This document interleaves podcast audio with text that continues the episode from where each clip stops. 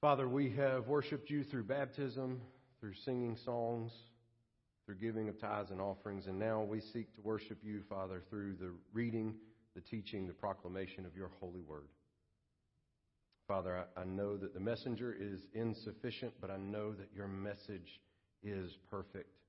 And so, Lord Jesus, would you speak to us? Holy Spirit, would you move in this room through the perfection of your word to teach us, to help us to grow closer to you, to give us strength to face the trials and the challenges that may come our way this week. Father, many of us need to be convicted of our sin. Many of us need to be challenged from our apathy and our laziness. Lord, many of us need to be comforted. Many of us need to be encouraged. And God, all, of this is possible through your word. So, Holy Spirit, would you come and would you speak to us? Would you move in these moments? And we ask all this in the precious name of the Father and the Son and the Holy Spirit. Amen. Amen. Matt, I, I hate to do this to you, brother, but I, I don't know. Is, is this sounding weird out there to y'all? It's like blowing me away up here. Should I just use the pulpit mic this morning? Because I'm loud on my own. And right now I feel like y'all going to go deaf. Ooh, is that better? Y'all feel better? I feel better. Ooh. Hello. All right. We'll just go this way. I like this route. See, I, there we go. I was afraid. I was having to, I was having to dial down my voice. Well, if you have your Bible this morning, I encourage you to take it and turn about midway through your Bible or scroll midway through your Bible app, however you're accessing the Word of the Lord, to the book of Psalms. We are continuing our summer in the Psalms. This morning we'll be looking at Psalm 42 and Psalm 43. We're going to read both chapters in their entirety, but don't get too freaked out. We are only looking at about 16 verses, so it, will be okay. We won't have to stand that long. But whether you're following along on the screens or on an app or in an actual book with pages, however you might be accessing the Word of the Lord, if you're physically able, would you please stand out of reverence for the public reading of God's holy word? And I'll read for us this morning. We'll read all of Psalm 42 and then Psalm 43. When I've completed the reading, I'll say, This is the word of the Lord. If you are grateful for God's word, please respond at that time with thanks be to God. Let's look together now at Psalm 42 and 43. The word of the Lord says, As a deer pants for flowing streams, so, my, so pants my soul for you, O God. My soul thirsts for God, for the living God. When shall I come and appear before God? My tears have been my food day and night. While they say to me all the day long, Where is your God? These things I remember as I pour out my soul how I would go with the throng and lead them in procession to the house of God with glad shouts and songs of praise, a multitude keeping festival. Why are you cast down, O my soul? And why are you in turmoil within me? Hope in God, for I shall again praise him, my salvation and my God. My soul is cast down within me, therefore I remember you. From the land of Jordan and of Hermon, from Mount Mizar, deep calls to deep at the roar of your waterfalls. All your breakers and your waves have gone over me. By day, the Lord commands his steadfast love, and at night, his song is with me, a prayer to the God of my life. I say to God, my rock, why have you forgotten me? Why do I go mourning because of the oppression of the enemy? As with a deadly wound in my bones, my adversaries taunt me, while they say to me all the day long, Where is your God? Why are you downcast, O my soul? And why are you in turmoil within me? Hope in God, for I shall again praise him, my salvation and my God. Vindicate me, O God, and defend my cause against ungodly people. From the deceitful and unjust man, deliver me. For you are the God in whom I take refuge. Why have you rejected me? Why do I go about mourning because of the oppression of the enemy? Send out your light and your truth. Let them lead me. Let them bring me to your holy hill and to your dwelling.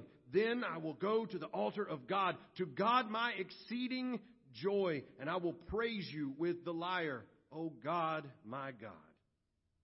Why are you cast down, O my soul? Why are you in turmoil within me? Hope in God, for I shall again praise him, my salvation and my God. This is the word of the Lord. Thanks be to God. You may be seated.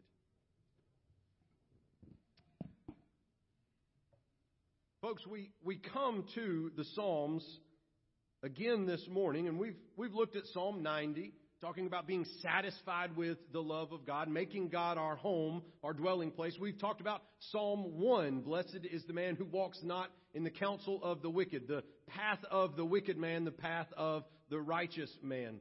We come now to Psalm 42 and 43, and very rarely are Psalm 42 and 43 taken separate from one another. But what we have at the top of Psalm 42 is one of these titles that appear in front of a lot of Psalms. Now, while I don't believe that these titles aren't necessarily on the same level as Scripture, they are true and they are trustworthy. There's some people that would tell you that these titles were added thousands of years later. We have no idea who wrote these Psalms. That's, that's not true. That's not accurate. These titles are accurate. And this one begins and it really sets the stage for Psalm 42 and Psalm 43. It says, To the choir master, it says, a maskil of the sons of Korah. And knowing that this is a psalm written by the sons of Korah changes everything about this psalm. We, we actually have a lot of different authors of the psalms. We took about a thousand year period for the Psalms to be written. David wrote about 75 of the Psalms that we know about. Asaph and his family wrote about 12 different Psalms. The sons of Korah wrote 12 Psalms. One of those, they were working in conjunction with a guy that was called Heman. That's one of my favorite names in the Bible because I just imagine if they lived in our time, can't you just see, hey man, how you doing? It's just such an easy name. It's like Buddy, you know? Hey, buddy, how you doing? So we have Heman and the sons of Korah working together. You have Solomon, who writes two different psalms. You have Moses, who writes one psalm that we know of. You have another psalm written by a guy named Ethan, the Ezrahite, And then you have 48 that are anonymous. So the author of the psalm, the circumstance in which the psalm was written affects greatly how we interpret that scripture in that psalm, right? When we go to Psalm 51, we know that based off the title, this is a psalm that David writes and prays after he is caught doing all the wickedness involved with Uriah and Bathsheba. Psalm 51, the setting of it is David repenting and praying to God for forgiveness.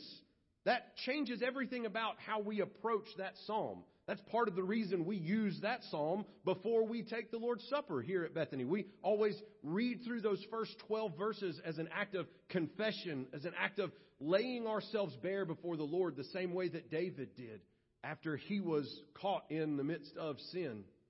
Well, the sons of Korah have an interesting story and an interesting history and all of that affects how we read this psalm. So I, I, want us to take a little trip through history. If you want to turn there in your Bible, there's just too much for us to try and read all of it this morning. But this story takes place in the book of Numbers.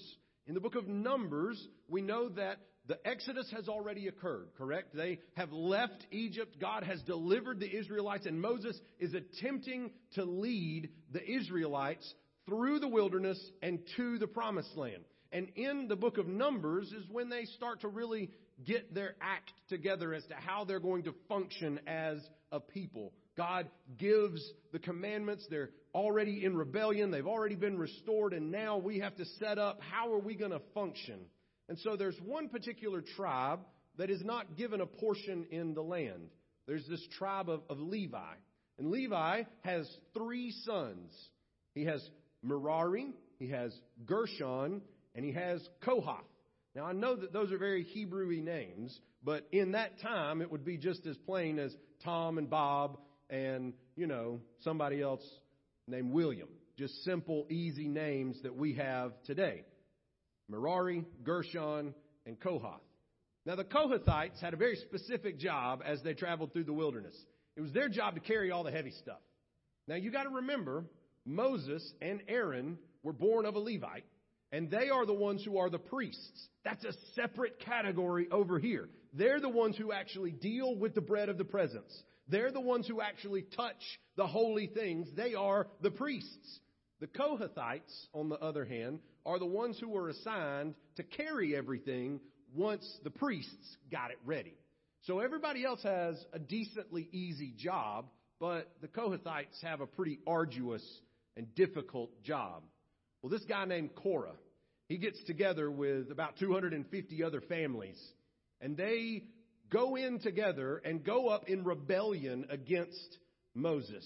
And they say, Moses, you have designated Aaron as the one who can touch the holy things, but God has said that any of us can be priests. It is not fair and it is not right that we are also sons of Levi and we don't get to participate in the acts of worship as priests. Well, and you know, aside from the fact that God's the one that dictated who's going to do what, they might have a good case. They might want to redistribute the labor and make it more fair, but this is exactly how God told Moses to distribute the workload. Everybody's got a role, everybody's got a purpose. All you got to do is carry the ark. That's all you got. You just put the poles on your shoulders and carry it. You just don't touch the holy things. And if you do touch the holy things, you're going to die. They think that Moses is tricking them. They think that Moses has lied to them. And so they come before Moses and they say, We will lead the people. And Moses says, All right, fine. Here's what you do you go get all your censers. You burn incense in your censers, you bring them back. And they stand before Moses. Moses says, Let the Lord decide who is in the right. If all of these men that are gathered before me here today die of natural causes, old age in their lives, live out full lives with no problems, then you can know beyond a shadow of a doubt that I was in the wrong, says Moses. But if the Lord God is on my side, and I've told you rightly and justly and fairly exactly what God told me, then the Lord's going to open up the earth and all of these people are going to be swallowed up into the depths of the earth.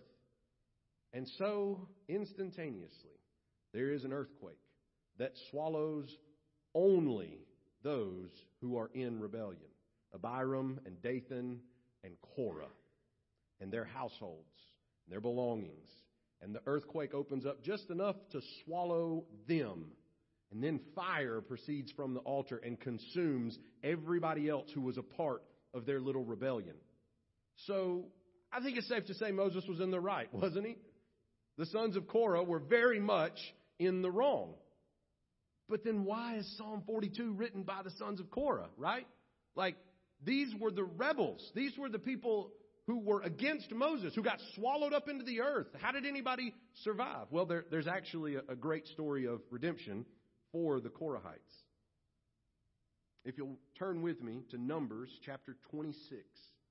I don't know, our screens are being goofy on us this morning. Technology does not like to work when the word of the Lord is being preached, or the devil likes to work into technology and all the things that go on in that booth back there. We got great guys doing a great job, but Maybe they won't be on the screen. If you have your own Bible, turn to Numbers chapter 26. If you don't have a Bible, there is one in the front of the in the back of the pew that's right there in front of you. You can borrow one of those. Now, for anyone who likes to read all the way through their Bible every year, and you get to Numbers, or you get to the book of Ezra, and God just starts listing people and counting people. If you're anything like me, you have a hard time, right? It, it's difficult to just and there were this many Reubenites, and there were this many Levites, and there were this many of the house of Issachar. It gets challenging. But I want you to know every time I feel that way, the Lord shows me something else in those numbers and in that counting. And praise God, we serve a Lord who likes to keep up with names and keep up with the number of his children. He begins in verse 4 of chapter 26. The Lord speaks to Moses and says, Take a census of the people from 20 years old and upward as the Lord commanded Moses, the people of Israel who came out of the land of Egypt were Reuben, the firstborn of Israel, The sons of Reuben, Hanoch, the clan of the Hanochites. Of Palu, the clan of the Paluites. Of Hezron, the clan of the Hezronites. Of Carmi, the clan of the Carmites. These are the clans of the Reubenites, and those listed were 43,730. And the sons of Palu, Eliab. The sons of Eliab, Nemuel, Dathan, and Abiram. Remember earlier I said Dathan and Abiram were part of that rebellion. They were swallowed up by the earth. These are the Dathan and Abiram, chosen from the congregation, who contended against Moses and Aaron in the company of Korah, when they contended against the Lord. And the earth opened its mouth and swallowed them up together with Korah. When that company died, when the fire devoured 250 men, and they became a warning. Verse 11. But the sons of Korah did not die. The sons of Korah did not die. We serve a God who is a God of redemption. We serve a God who is a God of second chances. God spared the children so that the sons of Korah could go on to be used by God in other ways. And so I just want you to hear, as we're learning the background of the Korahites this morning, that even if you're one of the people who rebelled against God, there is still hope for your family. Even if you're part of a family where there's been a cycle of abuse and there's been a cycle of neglect and destructive decisions, there is hope for redemption for you and your family because the sons of Korah go from being the children of one of the most rebellious people against Moses to being people who write the Psalms we're reading this morning. If you follow their lineage and then you look in First Chronicles and you look in First Samuel, you find out that the prophet Samuel is from the lineage and the lining of the sons of Korah. The prophet Samuel.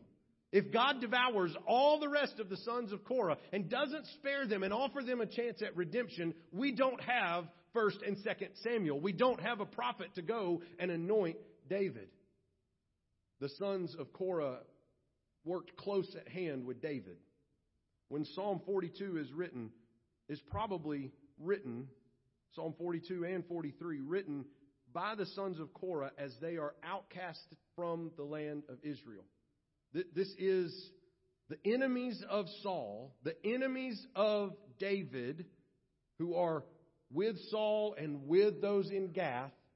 This is the people who fought alongside David trying to get home. This is his psalm. This is what he writes in exile. This is what he writes as he stands on the other side of the Jordan, hoping to go home, hoping to go and worship. And he says, As the deer pants for flowing streams, so pants my soul for you, O God. And I, I know that Jason has led us in worship beautifully this morning. And that song, Nothing Else. I know last week we talked about being satisfied in God, but this is different than being satisfied. This is a yearning. This is a longing. These are the sons of Korah who continued to help in the temple they continued to take care of the tabernacle and do the arduous task. They're fighting alongside David and they can't do their worship. They can't take care of the tabernacle. They can't lead the people in procession. I remember when I would lead the throng out, and these were the ones who sang the songs and led the people in worship. And they yearn to worship God again. They long and thirst and crave to worship God again. And you know what I think I've seen happen in our society? Here in Covington County and in the United States at large, really in the church, all across the United States. As people lacked their ability to worship corporately, like the psalmist, the son of Korah, who's writing. Instead of yearning and longing to get back to worshiping the Lord, there's a huge section of our society that used to be a part of our worship. And they realized, you know what? They're not really that thirsty. They're not like a deer who's panting after streams of flowing water. Even those of us who still attend Our attendance has grown less and less regular. We've gotten more and more comfortable not gathering together to worship the Lord. And the sons of Korah, they were the ones who had the hardest job, packing up and carrying all the stuff without having to touch it. They had to wait for the priests to cover it with goat skins, then carry it to the next spot. They were the ones who put the tent up and tore the tent down, but they never got to go and experience the presence of God. They were never the ones in the midst of the cloud. That was reserved for Moses and Aaron. They never were the ones who got to stand in the midst of the congregation and get goosebumps from the Holy Spirit moving upon them. They were the ones who were the hard workers nailing tent posts into the ground outside so the rest of the congregation could worship. And they were miserable outside the land of Israel in exile with David. They write this psalm, My soul is cast down because I can't go worship God. And there's plenty of times in my life that my soul gets cast down, that I become downtrodden, that I get desperate or get depressed. But seldom can I say that it's because I miss worshiping, that I miss being in corporate worship. How many of us does this describe you? When you're absent from the congregation. If you go on vacation, if you hook up your camper and go on a trip, you go see your grandkids, if you go out of town for, you know, some sort of travel ball or some sort of meet or competition or something like that, while you're there, are you yearning for the congregation of the Lord? Are you yearning to be back in this place? Are you yearning to sit and be fed or are you yearning to serve? That's that's what the sons of Korah were yearning to do. They were yearning to work again, to work hard. Nobody came to them and said, Hey guys, did y'all like the service? Did you enjoy the song selection? They don't know. They were too busy putting a tent together. They were too busy carrying the ark everywhere it had to go. They were too busy getting the staffs and putting them in and doing all the things. They were too busy running the sound and the screens and the live stream. They were too busy collecting the offering. They were too busy tallying the ballots and the votes. They were too busy visiting the widows and the orphans. That was their service. That was their worship. And they missed it so much so that they felt like deer who were dying of thirst and need a stream. And don't miss the connection to Psalm 1 that the tree planted by the stream has plenty of nourishment. The deer that lives by the stream has plenty of nourishment. The son of Korah who worships at the feet of the altar has plenty of nourishment. The son or daughter of God here today who worships at the feet of Jesus has plenty of nourishment. He's mad, he's depressed, he's outcast, and he's raw and real with God. He kind of separates himself from his soul and he's raw and real with his own soul. What's your problem? Have you ever had to give yourself a pep talk? That's what's happening in this psalm. He's looking himself in the mirror. He shined up his shield, right? And he's looking at himself like, what's wrong with you? Hope in God. He's going to bring us back. It's okay. It's okay to feel that way. But do we feel that way for the right reason? And then the most incredible thing of this whole psalm set to me is when we get down here and in verse 7, read with me. He says, Deep calls to deep at the roar of your waterfalls. Deep calls to deep.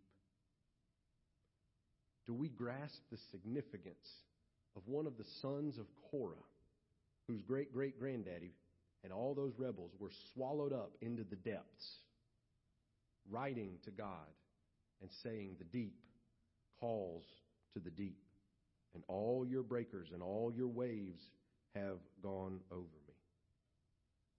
This man who lost all his family and all his ancestors to the depths says that deep calls out to deep.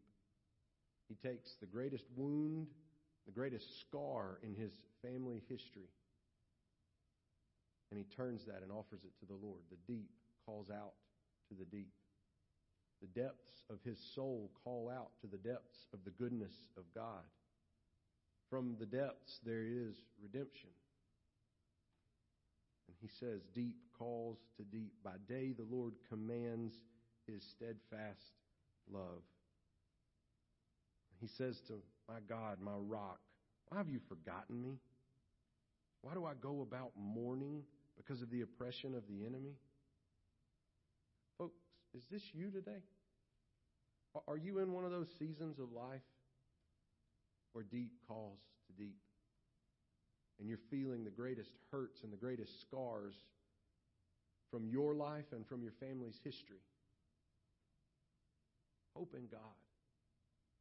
He is our rock, He is our salvation.